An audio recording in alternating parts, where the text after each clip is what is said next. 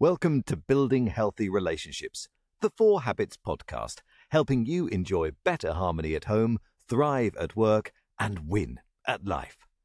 Here are your hosts, Dr. Andrea and John Taylor Cummings, recognized authorities on the subjects of improving work relationships and cultures, as well as couple and home relationships.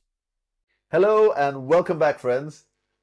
Today, as you'll have seen from the title, we're going to be looking at seven mistakes that most couples make and how to avoid them for greater harmony at home. Yep. So we're talking about home relationships, home relationships today, today, that's the focus. in particular. What Yep. things are doing, what you're doing that isn't working so well. And you know, it's such an important conversation because in our 30 years of working with relationships, we've never never come across anybody who on purpose wanted to destroy their Why, relationships. why would you? Exactly. So um, the thing is, when we share what the seven are, it Yeah. will seem kind of obvious, but unless you become conscious that these are things that you're doing, we'll end up doing them unintentionally and damage relationships. Isn't that right? And uh, absolutely, and this is having looked at thousands of relationships now. We've seen a common pattern, so we thought it might be interesting to share those top seven with you, so that you two can avoid those, stay away from them, and enjoy greater harmony at home. So, Andrea, why don't you kick us off with uh, with number one? With number one, well, I'm not sure that all seven are in order of priority, but I Totally think I think number one Number is one is right up definitely there. definitely up up there. there, definitely number one,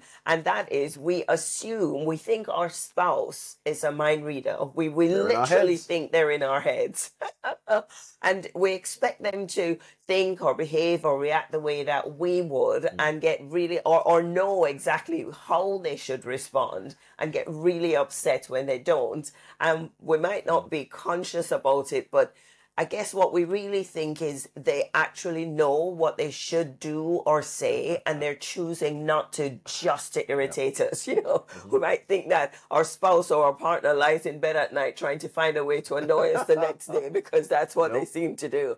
Uh, and the thing is, they're not in our heads. You know, we know they're different. We want them to be different uh, on paper or logically. We want them to be different Yeah. But we just assume that they will get us and know what to do. And if they love us, they should know what to do and do it. And the busier we are, that you know, when you become really time poor, you just need things to work like go by clockwork. And uh, the problem is it's only to your clock, and that's not necessarily a shared understanding of what clockwork looks like. So one of the biggest problems in relationships is that we assume our partner is in our head and there are things that we need to communicate or need to be more um, d- deliberate in talking about that we don't. And that causes problems because we get upset when they don't do what we think they should know Yeah, because they love us. absolutely. So, number one, don't think that don't get out get it out of your head that they're in your head. They're not. They're Yeah. different. But then the second thing that we do, a lot of us, is we criticize, we undermine, we disrespect different approaches. Mm. One, somebody does something different to us, we think, why did they do that for you? We might mutter, you silly so and so, or whatever. the things that we think, what do you do that for? This is the right way. I know certainly in, in our relationship, back in the, our experiences, All right, talking truth now. Talking truth, truth coming up here. Certainly, when Andrea would take a different approach to mine, I, I knew in my head, I knew my way was the right way. Sorry, arrogance, you would say. It, that was that was how I, I just saw it. This is the right way to do things. What are you doing it that way? This is I used to say. I still say sometimes. She has some funny ways of doing things. and she still She still has some funny ways of doing things. It's just a different approach. But if you go in with the mindset of mine is right, yours is a funny way of doing things, that's not helpful for the relationship because you will communicate that to them, and you end up disrespecting their their their approach, their way of doing things. it's the narrative that you end up with in your head about that person. Yeah. You know, whether it's, you know, the first mistake where people just, you assume they're in their head, so they should know what to do, mm-hmm. therefore they should do it the way you see it. Absolutely. And then when they don't, you start telling yourself things about who they are and why they're doing what they're doing. And that's the narrative that can lead us down a dangerous path. And for us, it was the criticism that that led to. That was a real problem. I think, did we share it? I think we shared in a previous podcast We did share in a previous about the, the Gottmans and the research that they did to show that criticism is one of those danger signs that Ah, can slippery slope. yeah the habits that can really damage the relationship Yeah. and we slip into it so easily and criticism you know the other danger sign is contempt and the two are really Well, criticism can lead you to contempt, lead and you take you down that slippery slope to it. and that's when you know you kind of roll your eyes and oh there we go again or what an idiot you might not say it out loud but it's this sense of superiority you know oh, that's so stupid why did they do that and we need to catch ourselves when we're having those thoughts um, I was reading a book I wanted to find it before this podcast but couldn't put my hand on it by um, Edgar Schein who said that in that name from yeah, a long time back. Wow. and he was talking about you know what's missing in leadership now and he was saying that in couple relationships in particular it's not so much the problem isn't um, creating the unity as much as it is being more respectful of the separateness. Mm-hmm, and mm-hmm. sometimes i- Can see in a that, couple yeah. relationships we we don't respect the difference and we don't leave space for people to turn up in that difference. So we mm-hmm. don't create enough separateness. We just become this this this this imposing blend of you need to do things more like me or i need to do things more Yeah. like you. And that is problem number two you know seeing, not, not, see- not but respecting seeing the differences. difference and respecting it is just so so important. I think we shared in, a, in an earlier episode. I remember us doing that uh, about. We gave the example of us um, our differences with the diamonds. Where, where, Okay. where I said in, in, a, in a previous episode, I said I think Andrea is a fantastic diamond miner. She can go into the mines and find great diamonds and bring them back. She's pretty rubbish at polishing them, and she knows that. It's, I'm not telling stories out of school. She knows not that. interested Not interested in polishing. somebody else can work Just with the gem, put it out there, guys, take it and do something with it. Whereas I'm much better, and again, not not blowing my own horn or trumpet too loud here. Much better at polishing. I, I can get it to that point where it actually looks great to look at it, but I'm not so good at actually going to the mind and finding the right, the, the biggest of the diamonds. I can find some and they'll be okay, but they may not be the fantastic diamonds. So that was the metaphor that you used to explain the difference between my big vision thinking and Yeah. your attention to detail Absolutely. thinking. And when we get it together, when we figured out what was going on, it creates amazing teamwork. And we know that even if it's frustrating, uh, making space for the different approaches, that what we'll create is a lot better uh, when we bring both our strengths rather than when we ignore one or the other. So the key is identifying the differences and then looking for the strength in the difference and then respecting that. That's the kind of journey that you need to go on. Because once you can respect that that um, difference, then you're no longer dissing it or disrespecting it. Because now Yeah. actually you can see what the value is in it. So you're no longer treating it, oh, oh, this is second to mine and this is not as good. This is actually something that's pretty good over here, so I'm going to respect that. Yeah. And that is really number key. So the, the key thing to avoid in this space is um, not getting to that stage, still criticizing it. And that's a big, big mistake of criticizing those things because it can tend to cripple the other person. They then have negative vibes towards you and it can kind of just start to tear the relationship apart. So really, really important to, to not do that one. And and the key solution to that um, is to really invest the time to understand the other Absolutely. person, Absolutely. and, and the, understand the strengths, the difference, the approach, the the mindset, rather than judging it, understanding it, and making space for them to have a different perspective Absolutely. and knowing how to work through that. Absolutely. That takes skill because that's not our default approach. We're so much at the center of our own world Wish it was. so much at the center of our own world. Um, what about so so um, they're not in our heads. It's the first one. We need to stop criticizing and respect differences. What would you say the third one is? I think the third one is around us uh, sweeping things under the carpet, not having those conversations, taking um, really important things and actually saying, you know what, this thing is um, it's important, but you know, for either I'm too busy or for a peaceful life or whatever it is, I, I won't talk about that. That that one is a mistake because not talking about it just leads to frustrations. You you'll end up building things up on the inside, um, and it could erupt and come out somewhere down the road.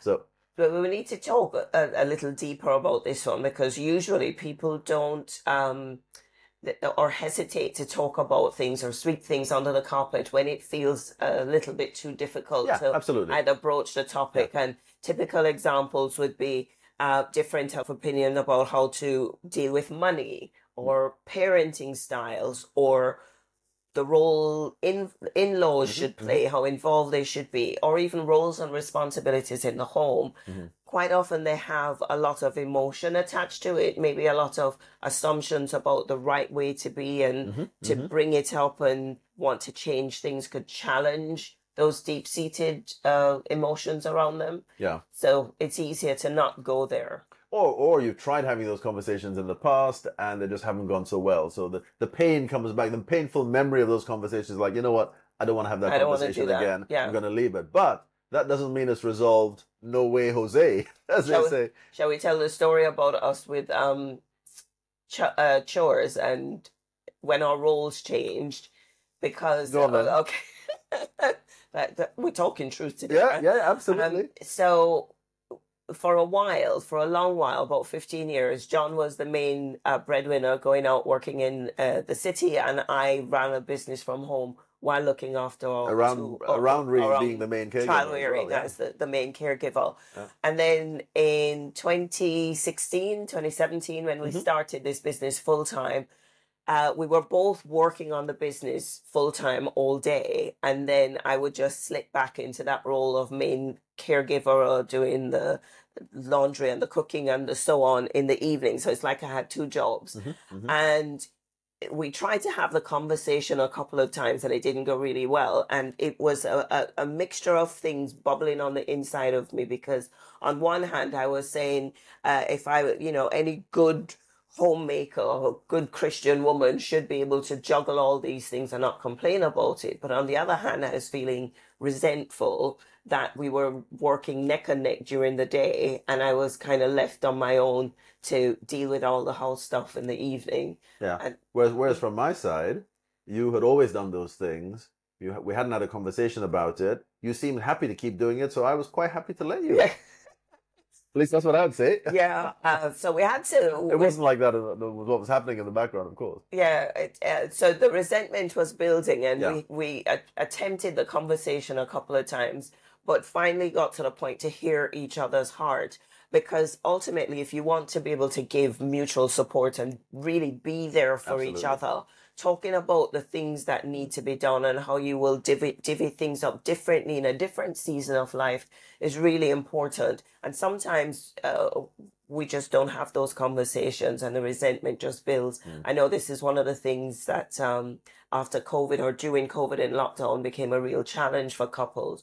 So what we're saying is, uh, go there. Anything there, that is absolutely. difficult, if it's difficult to have the conversation about it, it's a problem already, isn't it? Yeah, sweeping it under the carpet is not going to help. Yeah. So make time to have the conversations Yeah. and go there. But but to go there, you might require you leveling up, leveling up, getting the skills to be able to go there. yeah. Um, so that when you do have the conversation, uh, you're it's not to, an attack. You're It's not not, an attack. each other. It's a conversation just to say, you know, this is how I'm feeling. This is the impact on me. And in fact, if you can use I language, it's always very helpful. This is how I'm feeling here. I'm not blaming you or anything. I'm Yeah. just saying this is how this leaves me feeling. and how can we do it differently? How can we do it differently next time? to yeah. get to get a different result? So do not sweep them under the carpet. That's a big mistake. Um, it might make you feel better for a minute or a moment or a short while, but the, the tension is just going to build. It's not going to go away by itself. It's not going to come out from under the carpet all by itself and disappear. I just had a thought. Sweeping things under the carpet is literally making a mountain out of a molehill because the more you're sweeping up There you go. under the Mo- mountain carpet, you're creating, creating a mountain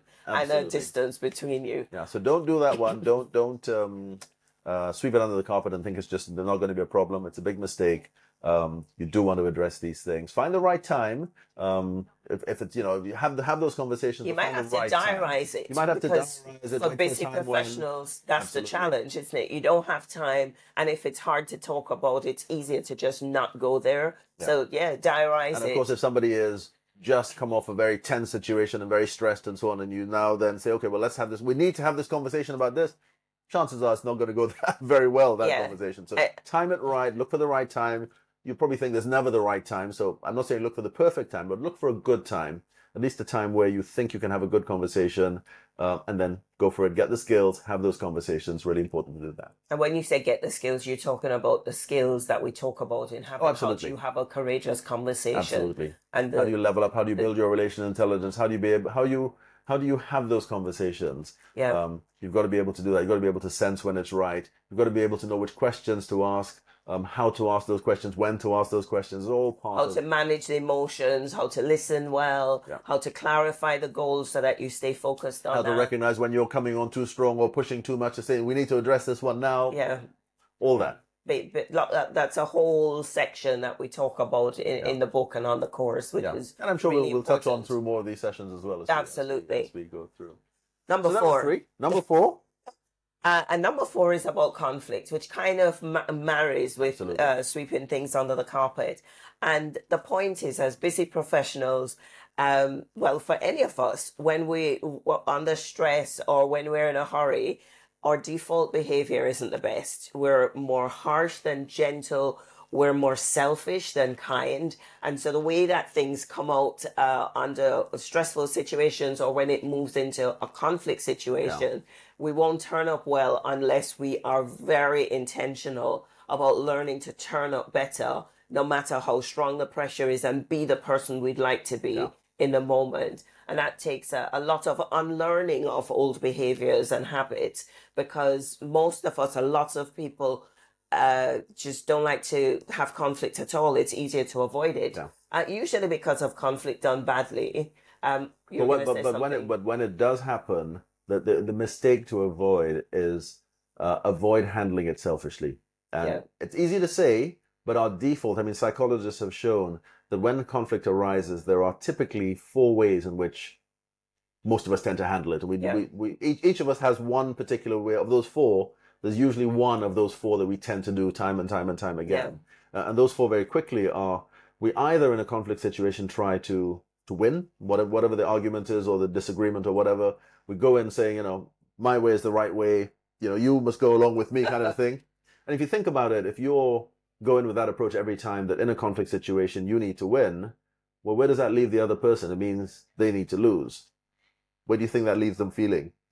Not Probably great. not not great, not very good. And So- the thing is, depending on the personality that you have, and the very, you know, if you're very logical Hmm. and you, you, we like to say you drink your own Kool Aid. You Mhm. really believe that your way is the right way, Yep. and that's the only possible way you can see. that becomes a problem. And and, and um, I was going to say, sadly, interestingly for us, both of us have that natural default. So both of us go into these situations, conflict situations, thinking we want. I want to win. She wants to win. But what's who's going to win? There- Here's the other thing that we say that we really struggle to know the difference between our opinion and facts. Oh yes, oh, That's our absolutely. opinion. My opinion is fact. My opinion is. I don't know about yours. That's how we think. Yeah. That's how we think. So we need to recognize. Actually, it is selfish. It's great for you, for you, but it's not great for the relationship. What else can you be doing? So, so that that was one example. The second way is again, psychologists have shown that people tend to handle handle conflict is they go in looking to negotiate. Uh, to barter, to, to compromise. And you might think, well, what's wrong with negotiation? Is how most business things are handled. Yeah. There's a great example you have, isn't it, that shows story. Yeah, so there's this one story of a father with two sons, and there was this small, like a cupcake that they Mm-hmm. needed to share. And uh, so the, the first son said, You know, Dad, can I cut it? Can I cut the cake? And the dad, very shrewd, very wise uh, response, he said, Yep, you can cut the cake. But your brother will get to choose the first piece, and you can just imagine the precision to uh, cut that cake in exactly half so that you know the, the, So he the one cutting it didn't Yeah, lose so out it- since the other one would choose and that's what we do then that and that is exactly the point there. Ultimately, it is still a selfish approach. You're still trying to, even in negotiations, the whole point is you're trying to give as little as possible, keep as much for yourself as possible to get the result. You're not you're not saying take it all. I'm I'm cool with that. No, what you're saying is, uh, how much more do you need? A little bit more. Okay, I'll give you a little bit more if I can get to keep this. Oh, that's not Yeah. good enough. I'll give you a little bit more. So it's still ultimately selfish. yeah Uh, the third way a lot of us approach conflict is we go for a peaceful life and we say, okay, um, you know what? I'm, I'm going to give in. I'll, I'll give in on this one. Life's too short, whatever. I'm just going to give in on this one. And again, you might think, well, what's wrong with that? Well, what's wrong with that is you give in and you give in and you give in to the point where you just say, you know what? I'm not giving in anymore. yeah well Um, we, we, met somebody who ended up leaving the marriage because Exactly, of that just yeah. tired So of always having to give in Yeah, and it, again, it's akin to the point we made earlier, which is about sweeping things under the carpet. Uh, it's just it, it, at some point it it, it it it explodes or you implode. It just the the the, the pressure builds. So you don't want to leave that one. Again, that's another. Well, uh, it's, it's that it, it is it is selfish. The point I was going to make. Sorry, just close that Yeah. one there. It is still selfish because it's about doing what's comfortable for me. You know what? In this situation, I'll just do what feels right. I'm just going to give in um, and, and let you have it. But but actually, eh, there's a long term problem coming with that. Sorry. No, I was going to say it's related to the previous point. If you if you find you're in a relationship where you always have to give in or you feel forced to give in, it's like there's no space for Yeah. you to have an opinion or a different perspective or do things your way. So nobody likes to live that way. And then, and then the fourth uh, way, again, back to the psychologist research, the fourth way that people tend to handle conflict, and a certain personality type tends to do this one, is again going for a peaceful life, but it's about withdrawing, re- removing themselves from the situation. Yeah, It's just much. saying there's too much conflict here. I can't handle this one. See ya. I'm, I'm off. Now, it's not necessarily that they're abandoning the relationship, although that can be the message that's communicated. Um, but it's more, I just, I can't process in, in when this conflict is happening around me, all this stuff's going on. I just, my brain just can't work. I feel fried. It's I just need to, overwhelming, it's it? overwhelming. Yeah. I just need to remove myself from the situation for a little while. Uh, then maybe we can have a conversation later. But for now, this is just too much. So again, it, it is selfish. It's about me um, doing what feels right for me for now and taking myself out of there.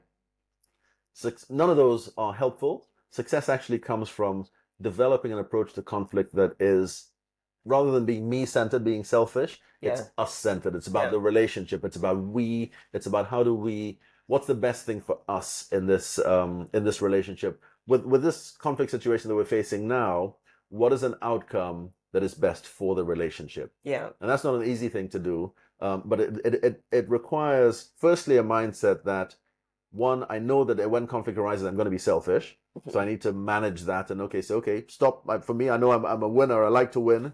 Okay, stop. recognize when you're trying to Recognize win too much. Okay, I, re- I recognize I'm trying to win here. Actually, stop. What can I do that is the best thing for the relationship? That's a win-win solution where you win, I win, the relationship wins. How do I do that?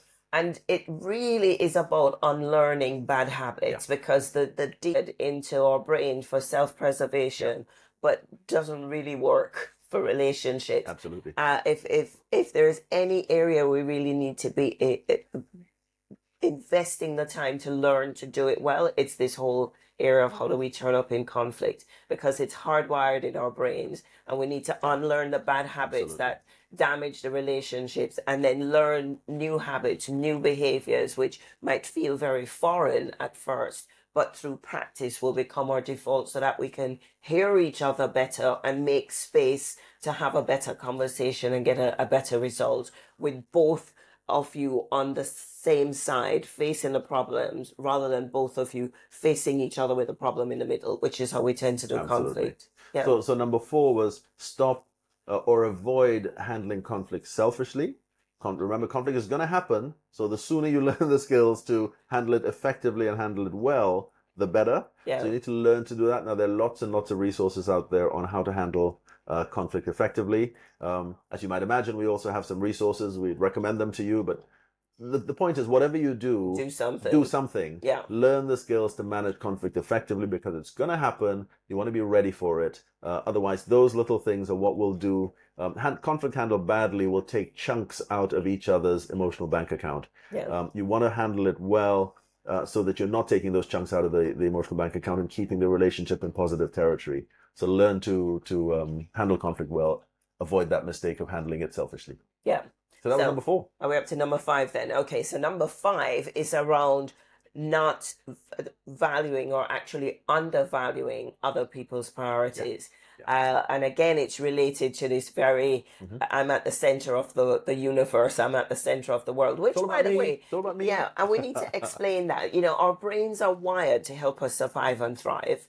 And to filtering all this emotion, uh, information coming at us all the time, it just naturally defaults to what's good. Is it going to help me survive? Is it going to help me thrive? So that puts us at the center of every conversation, and it takes a lot of um, emotional intelligence, relational intelligence to be able to say it isn't just about me, especially when you're in a couple relationship where you want to show love, be there, have a genuinely strong um, relationship of mutual support and trust with somebody else. So to do life with another person, you need to overcome this inbuilt survival selfishness approach. and not being able to hear what's important to somebody you care about is really not loving them well because when you undermine or you judge or you you know make them feel like what's important to them isn't that important because it's not important to you. You're basically shutting them down emotionally. And uh, that can create huge resentment because we all want to be seen known heard. Heard. That's the one, that's the word I was going for. We, we all want to be heard. Everybody wants to be heard. heard. Everybody, everybody wants to have a voice. And it's not just hearing your words, but hearing your heart. Yeah. And if you can't share the things that are important to you or the things that you're passionate about or feel it's going to be judged or undermined in any way, you're really shutting people down from the soul. That's uh, a big lockout. An important point there to make, though, is not that just because you're heard, everybody has to agree with you. Yeah. But at least you want to be heard. Everybody wants the voice. Now, equally, if every time they're heard, they're shut down, that's not really helpful. especially when you're talking about things that are important to Exactly. them. So that's the difference. Exactly. Where you, you know, listening is a whole other skill area on its own. Um, Maybe we'll get somebody in to talk about that. uh, yeah, yeah, yeah. I think so. I've got somebody in mind. I, I the think I know. Yeah, that's a very good. share names until until they're in here, but I think we've got we've got a, a particular master in listening, Yeah. uh, who I think will be excellent and do a great job in sharing some some insights. But the, the nuance to this, the thing that's really important here is to be able to hear somebody's heart and not judge it, but respect the fact that if that's important to them, uh, it's something that's a priority for Yeah. them, that's something you need to pay attention to. Whether or not it's a priority or important to you, if it's important to them, then it's a matter of the Then heart. And you don't want to shut them down. Exactly right. Treat it as important and really uh, take the time to understand the why Yeah. not to not to kind of challenge them on it Mhm, but to mhm, really mhm, understand it so you mhm. can respect it and Mhm. support them in it if it's something that's important to them it could be a hobby it could be um a career it could be something that, that challenge that they want to do with their life climb kilimanjaro you know it doesn't Yeah, need do to that, be please. yeah I'll do it that doesn't, it doesn't need to be explained it just needs to be heard Yeah. And uh you give you your interesting, you take that as take that as an example. I've mentioned it to other people, clearly not to you. You were very supportive.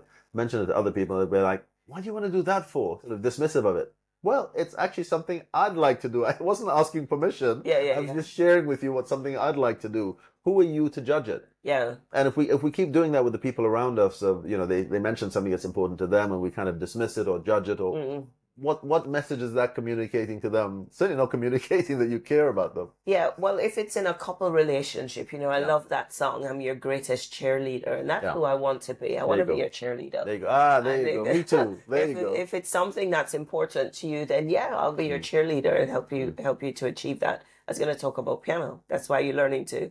the Hold on, piano, don't isn't let's it? not. Well, that well, that's it. So Well, the, the, the, the story there is our children both learn to play the, the piano as children. Uh, They're big people now, but as children, they learn to play the piano. And I used to watch them and go, I'd, I'd like to do that one day. Busy, but I haven't made the time for it, etc. And then, was it during COVID, a couple of years ago now? Was it two, yeah, three years ago? yeah. uh, Andrea said to me, So, John, when exactly is this one day that you're going to learn the piano? So, she clearly heard my interest in my heart that I wanted to play the piano. And uh, she booked some lessons for me, and there you go. I started on that journey. Yeah. Um, I mean, doing my lessons, I'm doing the whole classical route for now. Got to grade two, past grade Past two, grade two, I'm on to grade three now. Grade three. It's hard work at this stage in life. I tell you that it's blooming hard work. But Yeah. we're getting there. We're moving forward. I'm enjoying it, and uh, yeah, see where we go on that journey. And it's I- about hearing the heart and what's important. Yeah, and I just want to say here, you know, it sounds like we have all of this down pat and we get it right. A lot of what No, we're no. sharing is because we've gotten it wrong in the past, gotten it so wrong sometimes, and had to learn how to do it right, or realize that these were the things that became real sticking points, real stumbling blocks for us that we had to learn how to get over. And it's from that place of having done it wrong that we want to share these uh, these these tips and insights. Yeah, and, and I guess just to make a point there on relational intelligence, it's it's not saying that life will be completely plain sailing and you will never have any challenges or hurdles once your relational intelligence is up there. It's an ongoing learning ex- exercise. Yeah. What it does mean though is every time you face a challenge, you will look on it as just that, a challenge. How do I get over this challenge? How do I conquer this thing? How do I how do we move on from here and keep the relationship intact through it and over it? So the, the challenges will continue to come, uh, all you'll be doing here is building the muscle, building the skills, building the habits that will help you get over that, these challenges as and when they arise. Yeah. So Yeah. we're up to what number six now? Number six. So what was number six? Number six was looking at, I don't know, quality time, Yeah. quality time together. Uh, the mistake that most busy professionals do is they don't prioritize quality time together. Um, the mindset or the thinking is, I'm busy, you're there, you'll be there. Let me just get this done and then we'll spend some time together. Yeah. The reality is that quite often doesn't happen. I'm busy doing this, and then I'm busy doing this, and then something else comes up and I'm busy doing this. And actually, well, I know I said I'm coming, but I'm coming. Wait, wait for me, wait for me. Mhm. And that, that person will wait and they'll wait and they'll wait. But at some point, the message is communicated that actually, you know what? You're really not that important to me. This is more important. Now, the reality is, I don't think most of us think like that, but that's the message that we're communicating that actually this thing here, this this message has just This come through diary, the phone, this this diary thing, this thing this to do, this call. email, whatever it is, Yeah. is so much more important than you. Yeah, it's important. Don't don't get me wrong there. But is it more important than you? No. So the message needs to be communicated. It's it's a t- fine one to balance, but the message needs to be communicated that actually you're you're more important. And at some point, you need to say, okay, actually, if you can prioritize it so that yes, I know I've got these things coming through onto my my in tray inbox, whatever it is, but there's time coming that I've allocated for you, and that time is ring fenced for you. Then at least you know that time is coming. Yeah. So yes, I've got these things coming through. When that time comes, I'm going to do it. And if that time comes and I'm not able to do it, then then at least we know there's that slot that's moving, and we just need to find another time. And then it's my responsibility to make sure that that lands at some point. So I can't keep you on perma hold. It can't be Yeah. hold forever. But at some point, you've got to have your time. Well, th- they say, don't they, that your diary and your bank account Absolutely. will do. If you want to know what you really prioritize, your it will be reflected in your diary and your bank account. And that's why one of the things we've had to learn to do is to schedule Yeah. uh, in our diary, plan our schedules based on our values and not on our to do list because the to do list is insatiable It will always be it there. will always be there. But the other thing that I can't remember who said it, some wise person, one of the authors that we read said, the way that you respond to an interruption Oh yeah. shows you the level of your relationship skills and how, how you're valuing the people around you. So, you know, two things to bear in mind there. Uh, but the point Well, is you want to share that that that ex- experience that you had of uh, the way that you respond in that conference you were at. Yes, yes. That was an amazing experience. it was an amazing experience. Well, example of that. th- th- so I was at a conference, um, maybe 250, 300 people in the room, speaker at the front in the classic presentation layout. And as the speaker was, was sharing his wisdom, we just noticed this little seven year old girl. Mhm. Everybody noticed her because it was uh, not the environment for children. It was, you know, an adult business meeting, yeah. conference, business Conference, yeah. meeting. And so all eyes looked at this little seven year old girl walking up the side, heading up to where the speaker was. And everybody was watching to see what would happen. What would the speaker do? And you know what? It's, it still moves me without losing a beat in his presentation. He just reached down, scooped her up in his arms and continued with the presentation, simultaneously being a very present dad and a very professional speaker. Yeah. And that's what we mean about the way that we behave, uh, showing value to the people, making time for people. And we found out afterwards that she was there. She was actually unwell. He knew that. He knew the context and just didn't let it disturb him being a professional. He was He able could to easily have said, "No, go back, stand there, wait until the end, whatever." Yeah. But he chose that the important relationship was important. I can still do my job and maintain a relationship at the same time. Do you remember the um the video that went viral with this BBC reporter? Oh, yes, yes, yes, what was interview. his name I now? But it's anyway. Robert somebody. Yes, there you go. Oh, Yeah. bless him, poor thing. But it went viral because he was being interviewed by the BBC. One child came in, then the other child, um, and he just kept trying to push the personal them out of the the Please leave me alone. I'm being Uh, professional. and, you know, it's all went pear shaped, and then the wife had to come in and uh, take the children and tried to be off camera, was fully on camera, and so on.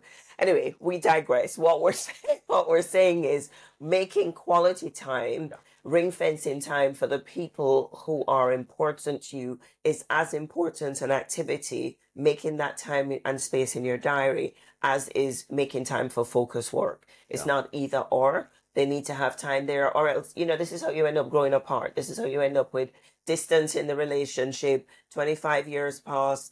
The busyness of life has calmed down because children have flown the nest and you look at each other, you don't know each other anymore because you've lost that time for meaningful conversation, heart to Absolutely. heart. Absolutely.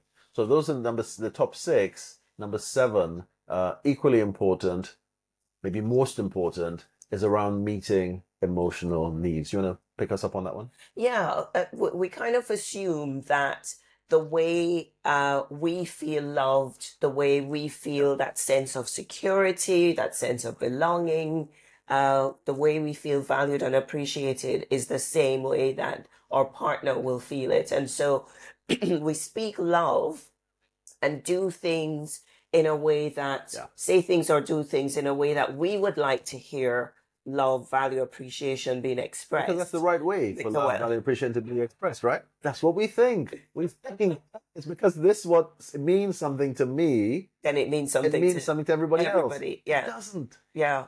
And so the key, you know, so we end up. Or it might not. They might be very similar to you, but equally they might be quite different. But the thing is, in it, it, for the years we've been doing this, it's very rare that a couple uh, um, have what we call love languages or appreciation languages. We call them Gary Chapman to be Gary fair. Chapman Gary Chapman's them. work, you've come across him, the five love languages. He also has the five languages of appreciation in, in the in the workplace. workplace. Uh, Yeah. it's very similar. Uh, well, the same. They're the same languages essentially, slightly different expressions, as you might imagine. Sometimes how you how you feel in a home relationship, how you feel special in a home relationship, might be different to how you feel hope special in a work Feel relationship. valued, yeah. But it's the same. The same principles. And this this was a big lesson for us, wasn't it? Because we kept missing each other emotionally, where we were each doing things or saying things or showing affection and appreciation in ways that we thought were important, and it just wasn't landing at all for the other person. Um, do you want to share?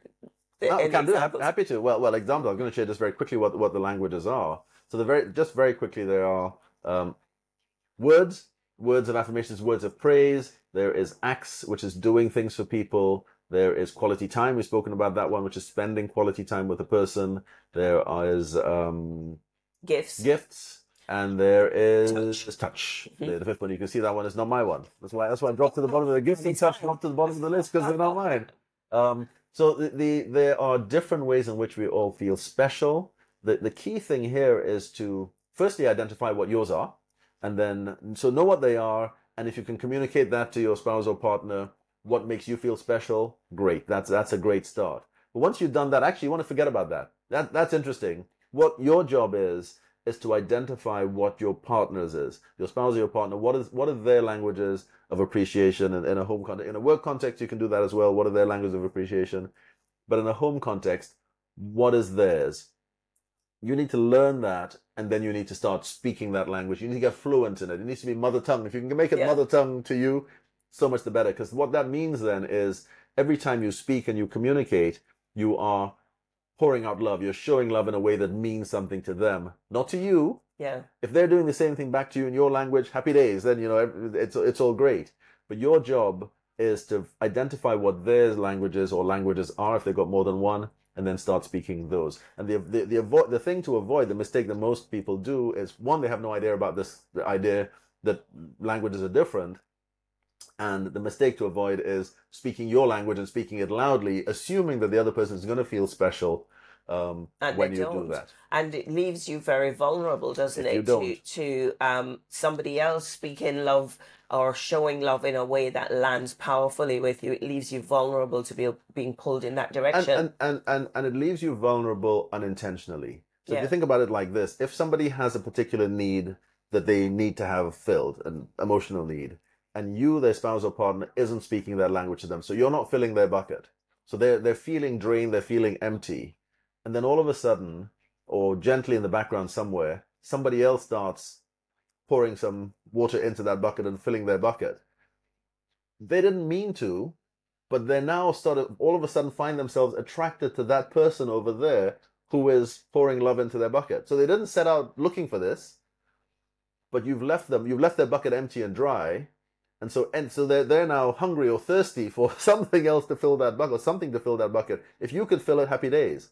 But if you're not doing that, you have left them vulnerable. So I guess in a responsibility land, you need to take a bit of responsibility for that. What you need to be doing is filling that bucket rather than allowing somebody else to fill that bucket.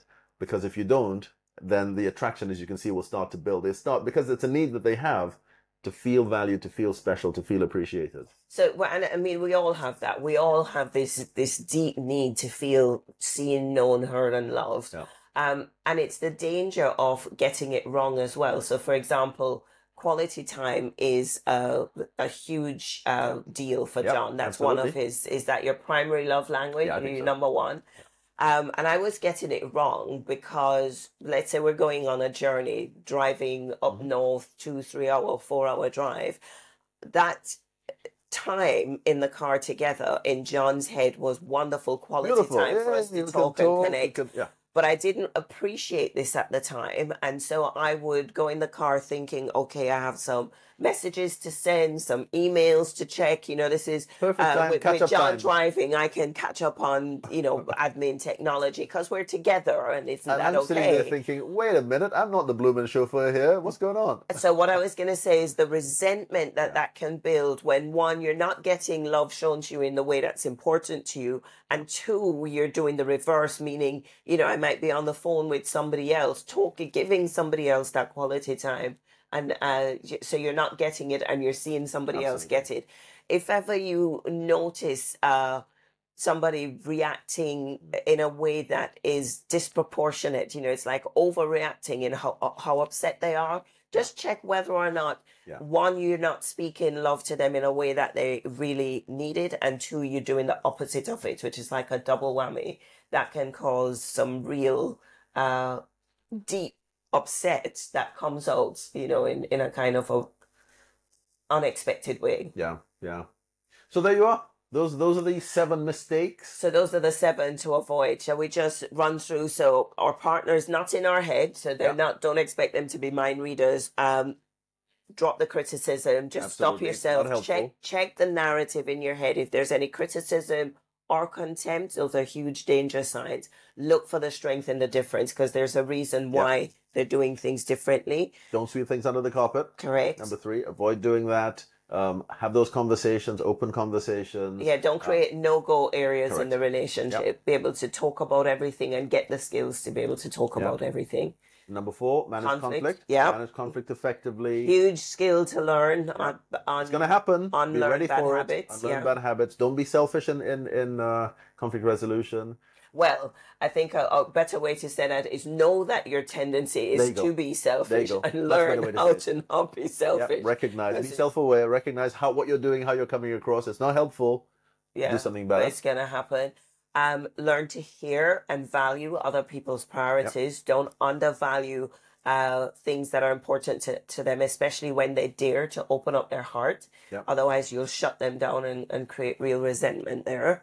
Number six, avoid keeping them on perma hold. Yes. Make that time, make quality time for each other, invest in the relationship, make that time for the connection. Very, very important. Yep. And number seven, don't, Don't avoid, them. don't leave them empty. Don't Don't, leave them them empty. Don't leave them empty. As busy professionals, uh, we're time poor and we are under pressure. Yeah. And those two things tend to mean that we end up making a lot of these mistakes and we do them over and over and over again. And simultaneously, that's the other Well, thing. there you go. We might Yeah. be doing some of Yeah, these not one at a things all time. at the same time. Yeah. simultaneously. So really important that we avoid these mistakes, be intentional about learning the behaviors that stop us from doing some of these things. Hopefully we've given you some some practical things to do here. You know, things like with with the um think focusing on a win-win solution, uh Ring fencing space in the diary. space. Learning how to get better at talking about deep seated issues that Yeah. challenge our culture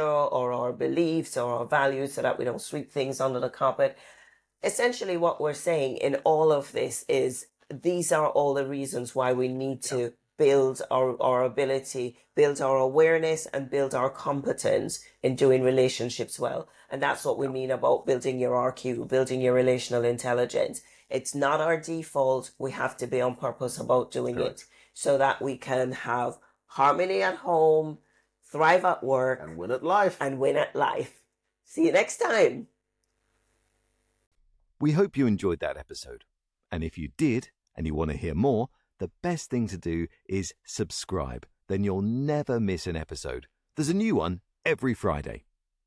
You can stay connected with us on social media at The Four Habits for updates, behind the scenes content, and to participate in discussions related to the show. We always love to hear from you. And of course, if you've enjoyed this podcast, please leave us a review on your preferred platform to allow us to reach more listeners and help people around the globe radically transform the way they do relationships so they too can enjoy better harmony at home, thrive at work, and win at life.